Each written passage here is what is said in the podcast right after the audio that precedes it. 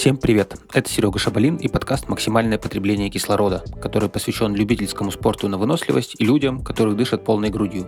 Сегодня здесь со мной человек кроссфит Антон Соловьев, соревнующийся атлет и тренер. Когда-то давно Антон научил меня ходить на руках, делать выходы на кольцах и прыгать двойные на скакалке. И это было хорошее время. Поэтому сегодня мы будем говорить про кроссфит, связанные с ним предрассудки и, конечно же, радости.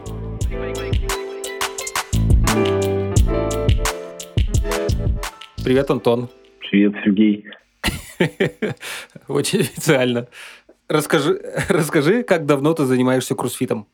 Начал заниматься в 2000, сейчас вспомнить бы, 2014 году. 9 лет занимаюсь кроссфитом, практически те же 9 лет тренирую людей. Как ты в него попал? А, я занимался пауэрлифтингом, был такой большой, отъетый, толстый дяденька, который поднимал большие веса и пыхтел в зале. И считал, что 8 повторений – это уже кардио. Потом моя жена, тогда еще моя девушка, а, увлеклась кроссфитом. И после очередных соревнований по пауэрлифтингу я решил немножко подкинуть вес, уйти в категорию пониже и позаниматься с ней кроссфитом. А меня настолько затянуло, что через э, несколько месяцев мы уже с ней поехали в Москву на CrossFit Level One, на курсы по обучению тренеров по кроссфиту. Ну и, соответственно, с тех пор мы уже не прекращали заниматься и занимаемся только этим. Ты занимался пауэрлифтингом на каком-то профессиональном уровне? Нет, это было скорее хобби. Я работал на заводе полную смену и после завода занимался в тренажерном зале. Первый взрослый разряд. Не сказать, что прям очень серьезно, но и не подснежник в зале. Как я. Не прибедняйся. Почему ты стал заниматься пауэрлифтингом?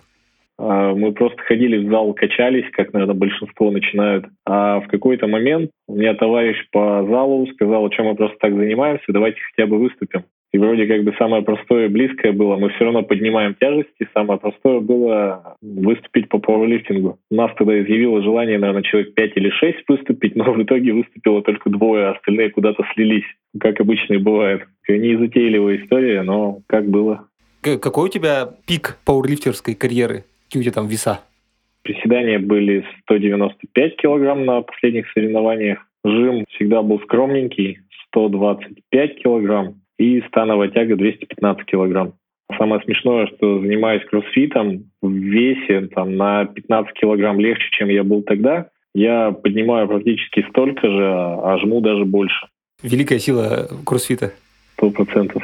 2014 год, а тогда кроссфит уже был известен в России? Там вообще какая история? Он насколько давно появился в Америке и когда он в Россию пришел? Слушай, сейчас точной даты не скажу. По-моему, 2009 год были первые официальные соревнования в Штатах по кроссфиту. А, наверное, мы захватили как раз где-то начало пика популярности в России. Это где-то 13-14 год.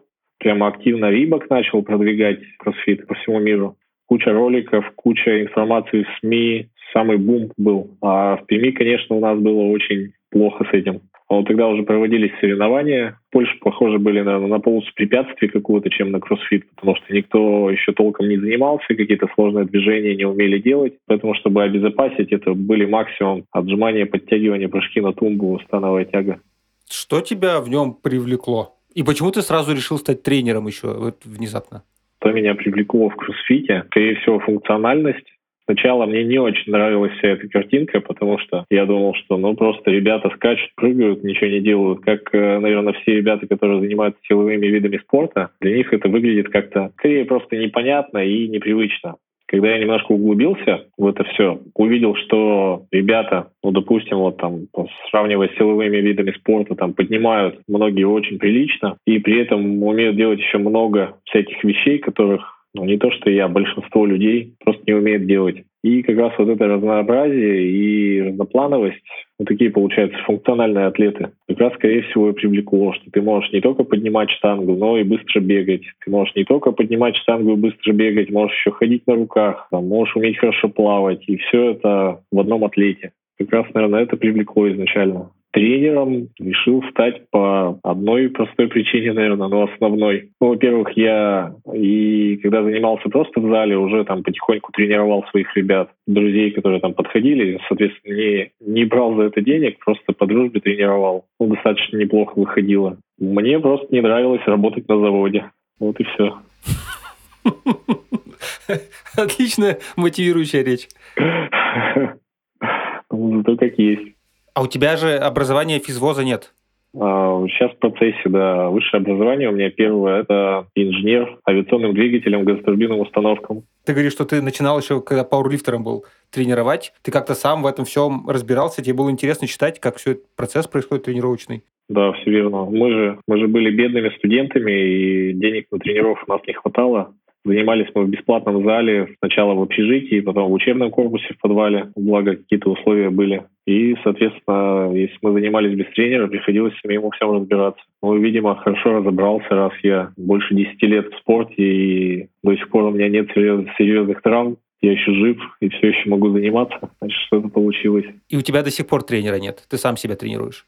Себя я сейчас не тренирую, я покупаю план зарубежный, тренировочный, но он такой общий, это скорее наброски какие-то, уже что-то корректирую, там, исходя из своих слабых мест. А себя тренировать очень сложно, потому что ты начинаешь э, больше делать уклон в сторону тех вещей, которые у тебя хорошо получаются, и обходишь стороной свои слабые места. Прогресс как раз строится от обратного. А расскажи тогда про свои сильные и слабые места как атлета.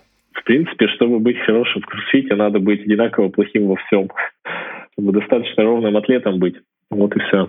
Сейчас я активно работаю над гимнастикой. Скорее всего, отстающие места у меня это поднос ног, перекладине и подтягивание до груди. Штанга идет достаточно хорошо. Ну и по выносливости, в принципе, неплохо было бы добавить. Там нет предела совершенства, мне кажется, там всегда будет не хватать. Всегда хочется больше про э, работу тренером мне интересно, потому что ты и моим тренером тоже был. Ну, я понимаю, наверное, в чем кайф быть тренером, потому что ты видишь прогресс в людях, которых ты тренируешь, но при этом мне также кажется, что там очень большой отток. Люди приходят, кто-то там вообще через неделю сваливает, кто-то там год у тебя позанимался, достиг каких-то результатов, ушел к другому тренеру, например, или решил, что он и сам может. И, в общем, вроде как ты вкладываешься в людей, а они потом уходят в любом случае. Остаются единицы. Как ты к этому относишься? Насколько тебе это тяжело?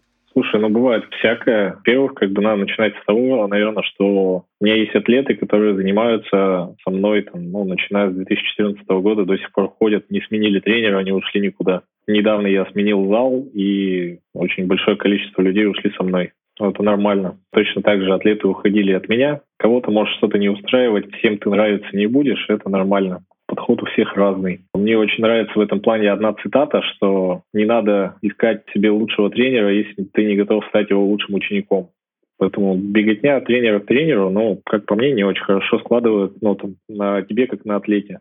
Все равно частая смена тренировочного плана, каких-то акцентов — это ну, не путь к прогрессу. Но это мы говорим с тобой про кроссфит как спорт. Мы же в основном тренируем фитнес-клиентов. У нас большая часть людей — это не соревнующиеся атлеты, которые просто приходят ради того, чтобы немножко повеселиться, пообщаться и быть чуть лучше, чем они были вчера. Какой-то прогресс у них, конечно, есть, но в основном это ну, просто занятие физкультурой в стиле кроссфит. Как ты думаешь, в чем твоя особенность как тренера, которая позволяет многим людям при твоем переходе в другой зал идти за тобой? Во-первых, я думаю, что это должен отвечать не я, наверное, а мои атлеты. А, можно у тебя спросить. Мне, мне интересно твое мнение про себя. Я думаю, что, по крайней мере, я стараюсь, вижу свою работу так, что я становлюсь для людей не просто тренером, а каким-то другом и наставником. Стараюсь очень близко узнать их, э, хорошо общаться. И, может быть, из-за этого я точно не рвусь назвать себя лучшим тренером, там, что мои атлеты там самые лучшие, поэтому они остаются со мной. Ну, я думаю, что это чуточку больше, чем просто отношение тренера-атлета. Ты до этого спрашивал мое мнение. Вот мое мнение про тебя как тренера было, что у тебя очень хорошо получается не давить на людей. Ты вот чувствуешь эту грань между... Точнее, ты понимаешь как тренер, что этому человеку, например, не надо супер перформанс показывать, и он хочет, да, просто повеселиться, и поэтому пусть он веселится, мы тут чуть-чуть ему технику исправим, и ему достаточно. А кто-то, наоборот, хочет побеждать всех и вся в мире, и то ему можно там нагрузить две тонны, и он будет радостно их носить на себе. Ну, слушай, у нас разные времена были. Я думаю, что когда мы начинали только работать, раз такие ошибки были частыми, когда мы людям, которые не хотели соревнования, хотели просто немножко улучшить свое физическое состояние, чуть-чуть повеселиться, мы им начинали втюхивать что-то там а соревновательный кроссфит. Это было не надо им, но это все приходит с опытом. Думаю, что сейчас это сильно поменялось.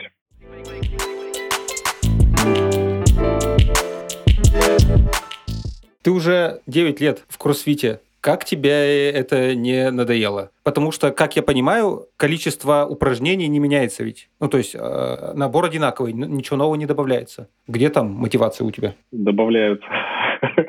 Можно начать с этого. Добавляются? Да. А что добавилось? А, слушай, да я не знаю, каждый год что-то появляется. Все там лазили по канату, нам добавили пикборды сейчас. Есть доска с дырками, в которую надо вставлять колышки и перебираться вверх. Все прыгали двойные прыжки на скакалке. Когда-то появлялись тройные прыжки на скакалке. Сейчас появились скрестные двойные прыжки на скакалке. И сейчас вот все массово учатся делать их.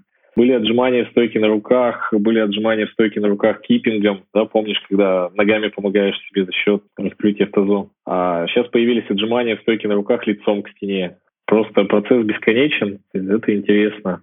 Как тренер мне это не надоело, наверное, просто из-за прогресса ребят, из-за того, что, что я вижу, как они становятся лучше, как у них горят глаза, когда они там обновляют свои максимумы или там учатся делать что-то новое как атлет, наверное, как раз вот это разнообразие, оно подкупает, потому что каждое новое соревнование, сейчас благо опять начали проводить много интересных соревнований в России, постоянно есть что-то новое. Вот сейчас, допустим, будет в конце мая в Геленджике соревнования, там тебе бы понравилось, там первое задание — это 8 километров бег в гору в Геленджике. Ну и почему бы нет? Это всегда проба чего-то нового. Любые соревнования — это выход за рамки зала. В зале мы делаем одно, я не могу в зале сбегать в горку 8 километров. Поэтому на соревнованиях пробую что-то новое. Куча соревнований сейчас есть с плаванием, с плаванием на сапах. Про кроссфит э, много холивара, про то, что это не самая полезная э, спортивная дисциплина, и то, что люди там себе сажают все, что только можно. Что ты об этом можешь сказать общественности? Любая физическая активность будет э, не очень-то полезно, если к этому подходить без э, ума и без головы. По поводу того, что сажается сердечко, ну, я не знаю, там топовые бегуны марафон бегут на пульсе там под 190 ударов, мне кажется, ничего у них не сажается, все нормально. Об этом никто не беспокоится. А на кроссфите пульс поднять неподготовленному человеку очень сложно будет, даже свыше 160 ударов. У нас организм эта штука очень умная, он скорее тебе будет давать кучу знаков о том, что тебе надо тормозить останавливаться, не топить дальше. А подготовленные ребята, да, могут поднять пульс высоко, может уйти даже за 190, но это будет ну, на какой-то очень короткий период, там, буквально на там, 2-5 секунд. И все равно будет какая-то пауза отдыха, будет опускаться. А по поводу просто травматичности в спорте, ну, каждый спорт травмоопасен. Сейчас э, базируемся в зале с скалолазами, Вроде бы болдер-зал, вроде бы матики снизу лежат, но пока мы там находимся, травм там намного больше, чем у нас. У нас самая частая травма — это сорванные мозоли. Там ребята ломают руки себе только направо и налево. Ну и видишь, везде же есть грань физкультуры и спорта. Когда ты занимаешься чем-то в рамках физкультуры, ну, травма — это что-то редкое, это прямо надо прямо без головы подойти к тренировке, не размявшись, начать что-то делать. И чаще всего травмы вообще случаются вне зала. Вот у меня один клиент научился делать выходы на перекладину, был очень счастлив этому, шел по улице с девушкой, гулял и, видимо, решил немножко похвастаться этим. А, видимо, было не очень-то тепло, мышцы были холодные. Ну, мучился он потом с плечом, наверное, месяца два. Как-то так оно обычно бывает. Ну вот, если в рамках физкультуры заниматься, то ничего страшного не будет. Наверное, всем известно, что спорт и здоровье — это немножко вещи. Ну, именно спорт, а не фитнес. Это вещи немножко разные. Если хотите быть здоровыми, занимайтесь э, фитнесом. Если хотите заниматься спортом, возможно, это будет иногда в ущерб чему-то другому. Там травма — это такая вещь, которой надо быть готовым. Где для тебя грани между физкультурой и спортом в кроссфите? Просто я помню, что вот когда я приходил на тренировки, у нас была единая программа для всех. Ну, там, какое-то задание на сегодня. И все делают его с разного уровня, с разным уровнем подготовки. Кто-то там пришел за фитнесом, кто-то спортсмен. Тогда, когда ты занимался, там еще можно было соревноваться, в принципе, занимаясь в группе. Сейчас соревнующиеся атлеты тратят очень много времени на тренировки. Я бы не назвал себя каким-то суператлетом соревнующимся, но у меня тренировки обычно занимают в среднем э, 2 часа. То я занимаюсь очень мало. Соревнующиеся атлеты высокого уровня тратят на тренировки где-то по 7 часов в день. Чаще всего у них только один день отдыха.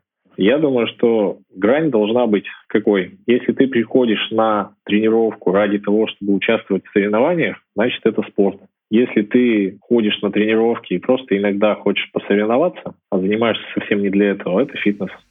Ты сказал, что отличие в том, готов ты соревноваться, участвовать в соревнованиях или нет, а оно как проявляется? Ты, ну, типа, готов ты выложиться на 100% или нет, или просто ты готов ты больше тренироваться или нет, не готов? Многие, когда приходят заниматься кроссфитом, через какое-то время, когда у них начинает более-менее что-то получаться, хотят поучаствовать в соревнованиях, и это нормально. Э, вот они уже что, становятся спортсменами? Ну, начнем с того, что не все. Есть ребята, которые ходят также с 2014 года, и до сих пор желания никакого. Это нормально. Они не все хотят э, переходить за грань комфорта. Но если ты занимаешься в группе, просто решаешь поучаствовать в соревнованиях, скорее всего, это не спорт. Если ты хочешь побеждать в соревнованиях и готов делать для этого многое, а, это уже скорее переход в разряд спорта. Когда ты готов увеличить тренировочный объем, когда ты готов вкладывать время в освоение новых навыков, либо ты ходишь э, тренироваться ради соревнований, либо ты просто ходишь, э, тренируешься. А соревнования у тебя стоят где-то там на пятом-десятом месте. Ты как атлет э, занимаешься для соревнований? А, да, мне это интересно. Я занимаюсь для соревнований. Я тебе скажу так, что я занимаюсь для соревнований, но какими-то периодами. Ну, сейчас у нас начинается сезон, да, сейчас очень хочется посоревноваться. В том году у нас получилось, что мы выступались а, на соревнованиях в Уфе, заняли с Юлей там в команде второе место. Потом через две недели у нас были соревнования в Соликамске. Просто съездили поддержать ребят. И через две недели еще мы поехали на крупнейший старт в СНГ, это Сайбериан Шоудаун в Новосибирске. И вот когда эти соревнования закончились, то мне прямо очень не хотелось уже тренироваться для соревнований. Надо было немножко отдохнуть, поэтому там ну, тренировки больше носили такой характер поддерживающий и развлекательный. А когда ты тренируешься для соревнований, да, у тебя там две основные цели — это улучшить себя своих слабых сторон и нарастить э, выносливость, не потеряв при этом все остальное. А какие у тебя цели, как у а, соревнующегося атлета? У тебя есть цель всех победить, стать чемпионом России, если такое бывает в кроссфите? Слушай, нет. Такой цели у меня нет. А, во-первых, я слишком стар для этого. Сколько там чемпионам этим, американским, Фрейзером и прочим? Лет по 30? Фрейзером и прочим немножко другое. Видишь, Америка — это немножко другой мир. Они начали заниматься кроссфитом тогда, когда ну, у нас даже понятия не имели, что это такое. И сейчас приходят, вот пример из последних на CrossFit Games, там приходят 18-летние девочки, которые уже там по 6 лет занимаются кроссфитом. Раньше чемпионами становились те, кто приходит из другого вида спорта какого-то смежного либо из тяжелой атлетики, либо из гимнастики, либо из каких-то циклических видов спорта. Сейчас начинают побеждать как раз те, кто занимается именно кроссфитом и очень давно, и очень с молодого возраста.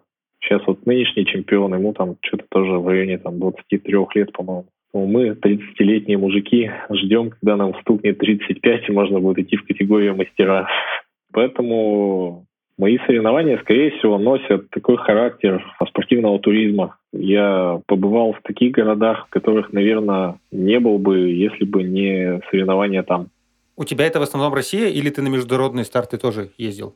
Мы все хотели съездить за границу, куда-нибудь в Европу, но последние события как-то очень этому препятствуют. С этим очень сложно. Как раз звали нас отбираться в Турцию на соревнования. Мы прикинули, прикинули, что по деньгам это было очень дорого, а в итоге купили путевку на эти же даты, и, в принципе, можно было отбираться.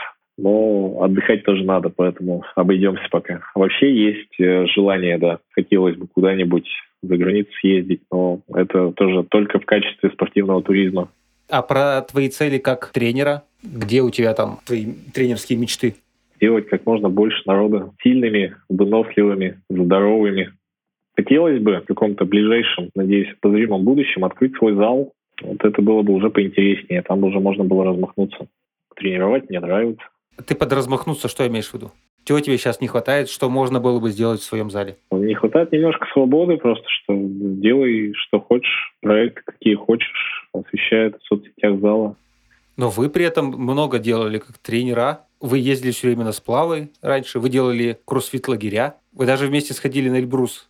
Да, ходили на Эльбрус. Самое интересное, что с группы поднялись почти все. Мне кажется, это прям заслуга, что мы шли одной бандой такой сплоченной, и все ребята были подготовлены. И, и, скорее всего, всем просто стрёмно было сдаться и спускаться, когда у тебя товарищ идет дальше.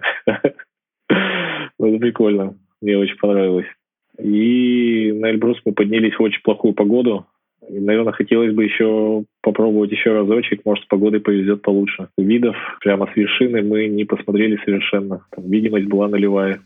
Насколько вообще такой опыт восхождения схож с э, тренировками по кроссфиту? Или это вообще другая история? И больше на циклические виды спорта похоже? Слушай, ну, все гиды говорят, что э, мышечным ребятам очень тяжело подниматься. Того, что мышцы едят очень много кислорода, и кислорода там мало. Как бы мы показали обратно. Я не знаю, я, конечно, не самый мышечный парень, но глядя на гидов, чуть помышечнее, но все равно как бы считаюсь тяжелым парнем для такого. При этом у меня проблем не возникло никаких. То есть было, да, там тяжело, на пяти тысячах было не очень комфортно, но само восхождение, там, штурм вершины, это вообще отдельная история. Там было тяжело всем, но больше, наверное, морально, чем физически. В принципе, я думаю, что пуга кроссфита в этом тоже есть но мы набегали очень большие объемы перед этим, понимали, что нас ждет. А вообще мне товарищ один рассказывал, что восхождение похоже на тысячу бёрпи, что объем очень большой, и тебе надо просто делать еще одно, еще одно, еще одно, и также еще один шаг, еще один шаг, еще один шаг. Поэтому что-то общее, наверное, все-таки есть. Про бёрпи, да, интересная штука.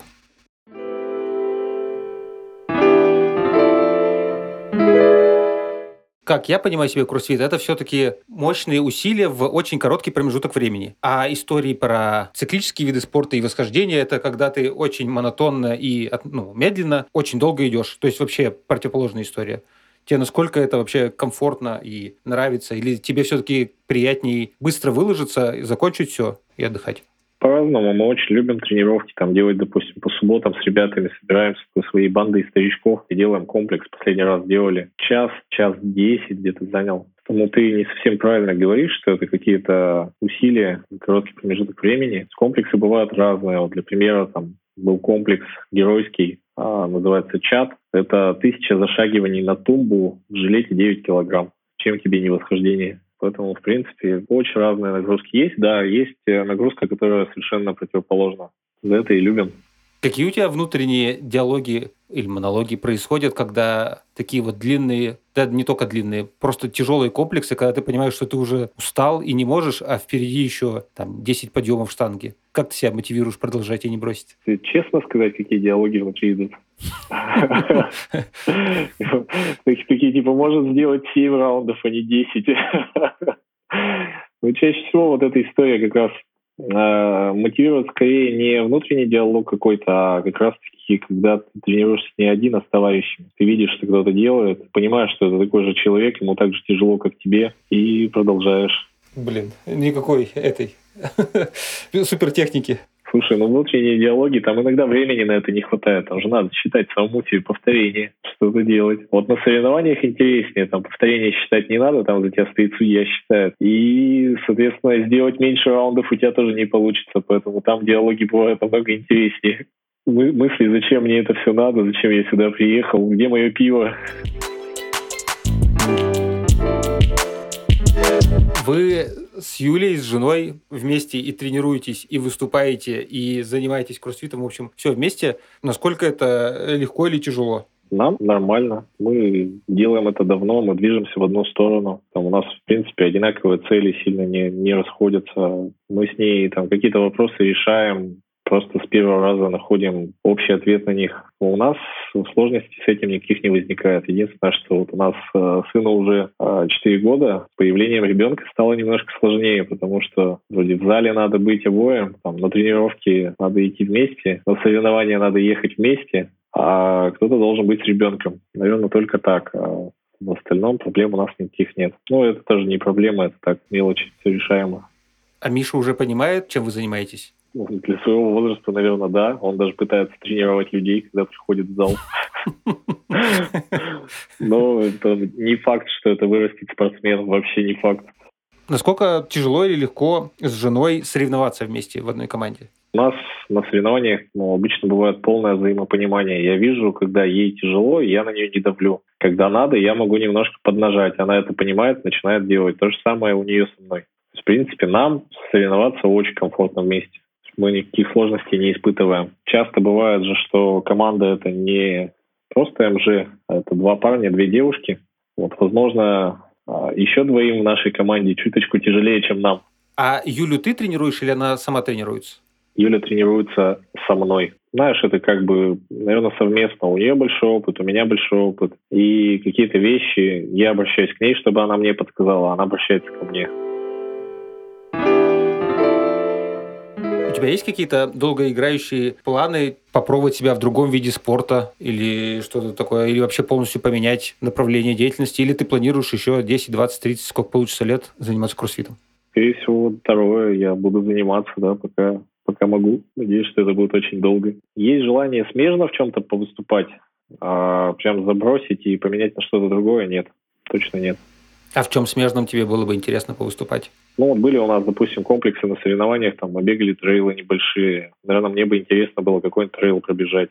Может быть, может быть, в тяжелой атлетике выступить, хотя я не уверен. Что-то такое, что мы и так каждый день делаем в кроссфите, но можем с другими ребятами пободаться. Это всегда интересно. Ты про греблю не думал? Гребли. У нас ребята выступали а, на соревнованиях по гребле на драконах. Толпа, там, 10 человек в лодке, по-моему. Один а, за рулем, а, сзади сидит, и один барабанит а, спереди. И в итоге я не помню, какое они место заняли, но они что-то там где-то в серединке оказались. Они ни разу не сидели в лодке в этой. Просто они собрались вот из зала и пошли поучаствовать, просто по фану. Через пару дней мне писал одногруппник, и спрашивал, говорит, где вы тренируетесь, э, почему такая сильная команда? А, а, потому что они от завода выступали, они а, прямо готовились, то есть они прямо ходили на воду, они тренировались с веслами, они были где-то там позиции на 5 ниже, чем наши ребята. Вот, поэтому это, в принципе, интересно. Ну, меня что-то не особо манит. Red Bull 400, там, или как он сейчас по-другому называется. Там все же бегали, все кроме меня. Я туда ездил лет пять, ни разу так и не сбегал. А что ты не сбегал, кстати? А последний раз прямо уж все решил, сейчас побегу, и слоты закончились. Как так меня все стороной обводило. Оберегало, возможно. Ты думаешь, все слушатели понимают, что такое кроссфит? Это хороший вопрос. Давай. Э, дай нам краткое овервью, что такое кроссфит. Мы чаще всего говорим, что, ребята, это надо попробовать. Так очень сложно понять. Вот ты занимался кроссфитом. Сколько ты занимался? Года два, наверное. Вот если я тебе до твоей первой тренировки сказал бы, что кроссфит – это система тренировок, состоящая из функциональных движений, выполняемых в высокой интенсивности, тебе бы много это дало? То ничего бы не дало, да. Ну, для меня кроссфит – это штанга и гимнастика, вот так вот, если очень коротко. Ну, наверное, да. Скорее всего, самые лучшие упражнения, самые полезные из э, тяжелой атлетики, пауэрлифтинга, из э, гимнастики и плюсом к этому э, добавлены какие-то аэробные движения. Какая-то выжимка из всех этих видов спорта, собранная в одно. Ну, раньше это все казалось как э, что-то перемешанное, э, в рандомном порядке. Даже когда проводились первые CrossFit Games, у них был барабан, туда закидывались разные движения, и разные варианты выполнения комплексов. Они крутили этот барабан, доставали оттуда бумажки и смотрели, что будут делать. Ну, как тест это интересно, но, в принципе, сейчас, конечно, подход к составлению тренировок намного продвинулся, и делается это, конечно, все уже не рандомно. Понятнее стало, что такое кроссфит. Безусловно. Не, ну, конечно, все равно надо попробовать самому. Тут, да, очень сложно понять. В любом случае, это история, которая, возможно, кого-то отпугивает, про здоровых мужиков и женщин. То есть, если посмотреть любые соревнования, ладно, мужики, ну там и женщины такие прям очень мускулистые. Ни одного худенького, как я, там ни разу я не видел. Покажи мне мужика, который не хочет выглядеть как самая сильная девушка из кроссфита. Нет, ну это... Я думаю, что большинство мужиков как раз-таки приходят, чтобы выглядеть как э, мужики с картинки. Девушки, да, есть такое, что девушка отпугивает внешний вид атлеток, но надо понимать, что это атлетки. Они не приходят три раза в неделю на групповую тренировку на час. Они занимаются, они посвящают этому всю жизнь. Но бояться точно этого не стоит. Для меня, знаешь, что классно я сейчас понял было в кроссфите? Что он тебя знакомил, ну конкретно меня, с какими-то базовыми вещами из разных видов спорта вне кроссфита я бы никогда не научился работать со штангой правильно, никогда бы не научился подтягиваться правильно, никогда бы не научился ходить на руках, лазить по канату. То есть там много таких... Э, это немножко как в детстве, когда тебя в эту в игровую комнату запускают, и ты все пробуешь. Вот. Такая вот. история. Ну, это правильно. Вообще, концепция изначально кроссфита была такая, что это тренировки, которые готовят тебя к жизни. Ты делаешь движения, которые тебе могут пригодиться каждый день. Там, ну, элементарно приседания, да, если брать там не приседания с весом, с здоровенным, просто приседания. Сколько ты раз за день делаешь приседания? Ты садишься на стул, садишься на диван, там, садишься на унитаз, в конце концов. А, это все приседания, те же подтягивания. Да, функциональное движение, которое, в принципе, должен уметь делать каждый активный человек. Какой-нибудь элементарный пример там, в плане там, перелезть через забор, еще что-нибудь такое. Подтягивание нужно. То, что нужно, нужно каждый день. Слушай, ну то, что то, что мы перестали делать какие-то движения на повседневной основе, это же не значит, что это правильно. Раньше, наверное, люди были здоровее, потому что у них активности было чуть больше. А сидеть на диване 24 на 7 – это точно не про здоровье. Вот. Но ходьба на руках, да, наверное, самый бесполезный навык в жизни никак не пригождающийся, кроме как похвастаться на встрече выпускников. Но я понял, что единственное, что меня отпугивало в кроссфите, это как раз веса. И вот тут, наверное, появляется грань между фитнесом и соревнованиями. Потому что если ты приходишь туда за фитнесом, тебе не надо тягать супер тяжелые штанги, потому что, ну, в общем, не надо. А если ты хочешь соревноваться, то тебе придется, в общем, и повышать и свой вес, потому что такому атлету, как я, бесполезно соревноваться, э, и повышать веса штанги. Ну, смотри, во-первых, э, можно загуглить Крис Пиллер, и посмотреть на чувака, который примерно твоей комплекции. Ну, волос у него чуть поменьше, чем у тебя. Он красавчик, он прямо икона кроссфита, очень долго соревновался, выступал с такими большими дядьками, что там очень много уважения вызывает. По поводу того, что тебя отпугивали большие штанги, большие тяжелые штанги. Ну смотри, тяжелая штанга – это же понятие относительное. Когда-то для тебя тяжелая штанга сегодня станет легкой штангой, ну, нет, ну все равно же, ты же понимаешь, что я с моим весом 60, и ты с твоим весом сколько ты, 85? 83, если быть точным. Ну и я уж 65, уж если быть точным. Вот. Для нас, даже если мы одинаково сильны, например, штанга весом 100 килограмм, она по-разному ощущается. И я не смогу никогда с тобой соревноваться, веша, вешая, веся на 15 килограмм меньше, 20. Ну, если ты именно про соревнования говоришь, то в этом же и прикол соревновательного кроссфита, что ну, твой собственный вес – это только твоя проблема. Да, понятно, что ребята потяжелее, они лучше поднимают штанги, вообще вопросов нет. Но ребята полегче хорошо делают гимнастику. И чаще всего из э, какой-то циклической работы у них тоже получше ну, там, не считая тренажеров, да, там, грибных и байка, потому что они тоже требуют веса для работы. Но бегать ты по-любому будешь лучше, чем я. Поэтому у всех есть свои плюсы, свои минусы, с этим надо уметь работать. Как ты относишься к детскому кроссфиту? А, детский кроссфит положительно, если этим занимается хороший тренер. Смотрелись мы на всякое. В принципе, если с детьми заниматься правильно, хорошо подбирать нагрузку, но от взрослого кроссфита это кардинально будет отличаться. Смотри, дети для чего занимаются? Детям надо немножко ОФП, так, какой-то общий, общего физического развития, чуть координации и просто гору игры. Игровой элемент там должен, наверное, на первом месте быть. Потому что если ребенку будет неинтересно, ребенок не будет ходить заниматься. То взрослый понимает, приходит в тренажерный зал, он понимает, что пусть это скучно, это, наверное, не про кроссфит сейчас, а просто про занятия в тренажерном зале. Пусть это скучно, но я знаю, для чего мне это, да, мне надо скинуть бока, мне надо там руки-базуки себе сделать, еще что-нибудь, поэтому я буду заниматься. А ребенок скажет, мне скучно, я не буду сюда ходить, мне неинтересно это. Поэтому у ребенка, наверное, игра в первую очередь, а уже какое-то ОФП во вторую очередь. Но это точно далеко от взрослых занятий. Вот тебе надо было заниматься детским кроссфитом, там бы ты весов точно не увидел.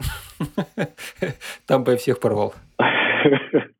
еще раз про разнообразие кроссфита я сейчас понимаю, особенно сравнивая с бегом, что в беге, конечно, особенно в трейле, классно в плане разнообразия пейзажей, потому что ты всегда бегаешь на улице, иначе это все бессмысленно. Вот, но э, зато в кроссфите, да, вот это бесконечное многообразие всего, что тебе нужно, чему тебе нужно научиться. И пока ты этому научишься, пройдет уже пара лет. Особенно если ты не занимался до этого ни пауэрлифтингом, ни гимнастикой, как я, например. Для меня там было вообще все новое. Любое движение всегда есть э, к чему стремиться, всегда можно найти еще какую-то вещь, которой можно научиться. Единственное, что чем ты будешь более подготовленный, тем тебе, наверное, будет проще учиться чему-то новому. Кому бы ты не рекомендовал заниматься кроссфитом? Прям не рекомендовал заниматься категорически только людям с э, какими-то врачебными ограничениями. В принципе, я думаю, что это в первую очередь, ну, скорее всего, сердечники. Ну и то как бы очень спорно, потому что, в принципе, заниматься можно, скорее всего, только это будет чуть отличаться от общего трени- тренировочного плана. Там нагрузка будет чуть меньше, интенсивность будет сильно меньше, но заниматься можно будет. Это будет все равно плюс к развитию, к здоровью, к физической форме. Заниматься можно всем, всем, но к грамотному тренеру и с хорошо подобранной нагрузкой. Не знаю, я пока не встречал человека, которому прямо категорически нельзя заниматься кроссфитом. А у нас вот э, тот же Илюха, которому 61 сейчас, он имел проблемы с сердцем, сейчас проходит перед каждыми соревнованиями а врача, у него ничего нет, все нормально. А у меня приходил мужик с семью межпозвоночными грыжами. А мы с ним очень долго персонально занимались, у него болела спина от всего.